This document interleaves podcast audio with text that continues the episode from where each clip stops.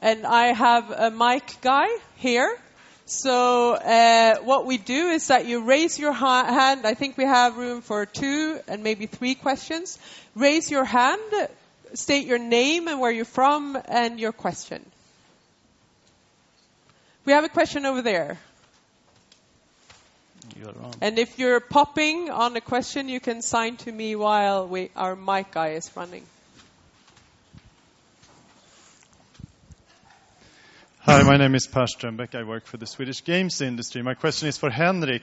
Um, how do you see the role of the author changing when um, the content opens up to user interaction? Do you see uh, something like what Alex from King described, where you can use metrics and analytics to change the content? Will, will there be novels in the future? Absolutely. Um, I mean, I think there's been a lot of more data-driven decisions in publishing the last kind of two to three years than ever before, if you sum it up. Um, I think the best example um, that is, speculation, but that kind of the industry is in in, in um, um uh, is kind of saying that it's true, is that the Amazon released something called Kindle Singles, which is a shorter book um, that they're um, that they're releasing as kind of a special type of, of content, and and this decision to focus on that was made because of they could see in the metrics that people were not finishing a lot of the books that they were buying. Um, so that was kind of the kind of one of the first kind of projects that that that, that were um, that were based on kind of a data-driven decision. And uh, I mean, the the role of the author is changing a lot. We're seeing a huge democratization in in in in, in how people are reaching new audience, audiences of readers across the world with self-publishing and so on. So, um, I mean, will there will data have a very impo- play a very important role for authors in the future? Definitely. And uh, will just to add off the back of that, Fifty Shades of Grey is a really interesting case study for that question because that was released digitally first, and then the conventional book deal happened second. Yeah. So it exploded on people's Kindles, and then it became a conventional book in the stores that you could, that those 90% of book buyers buy and don't read. But uh, sure. yeah. And it's also fan fiction. Mm. I mean, it's written as a kind of a side story uh, to the vampire movies. Uh, so that was the origina- originating kind of story. What do they call it? I forget mm. what they're called again. But um, uh, yeah, so so it's definitely an interesting case study to check out. Yeah. Is, is there to continue on that? Is it uh, uh affecting how people are creating music? Um, yeah, I think in music it's slightly different from books and games. One of the things that's fascinating with games is if you're a developer of a game and Apple is going to take 30% of your revenue off the top to get there, do you need the publisher? What does that do to the role of the publisher? Similar story in books, similar questions being asked in music. There's a lot of hype and hysteria about how to answer that, but I think it simply comes down to a classic make or buy question. What can I do myself? And what do I need another service provider to do for me? Mm. And I think you know, authors, musicians, games developers are just asking that question in their own unique way.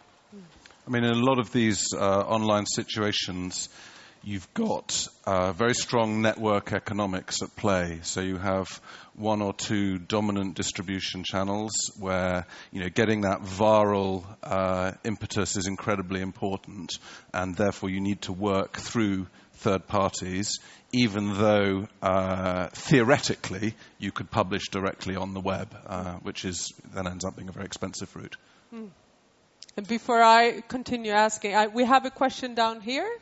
Where's the, and we have one here. Uh, so we need you on the mic, so so we get it on this on the screen streaming as well. So your name and where you're from. Okay, my name is Johan Marnfeld, and I've been working with ebooks as well. So I have a question for Readmill here. Uh, how is your economical model? How do you earn money?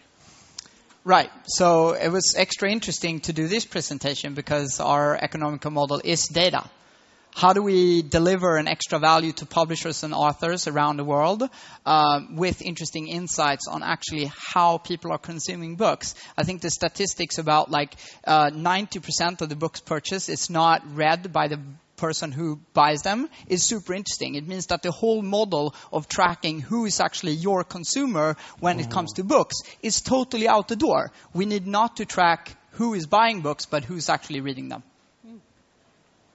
Thank you. Uh, Well- uh, he's asking how Readmill is making money. Yeah, so uh, it could be to deliver insights um, and to license insights to publishers and authors around the world. Um, I mean, a, a, point, a point on this is that the economic models for traditional publishing are changing. I mean, if you look at the games industry, you see console sales going down, revenue from free to play games going up. Uh, we've had the same experience in the music industry where traditional retail sales primarily through piracy have, have collapsed, uh, digital sales going up. A question is whether the industry will reach in terms of gross revenue where it was in the 70s and 80s. So, you know, the change is definitely very, very strong. Mm. And Will want to add to that. Yeah. Yeah, I mean, well, two very quick points. One, I invented a very sexy term for what Henrik was describing called exhaust economics, which is all the data that comes out of the exhaust pipe of incumbent firms. New firms like yours can grab and put little nickels and dimes on them. And I think it's an exhaust economics business model in terms of data is where the monetization happens.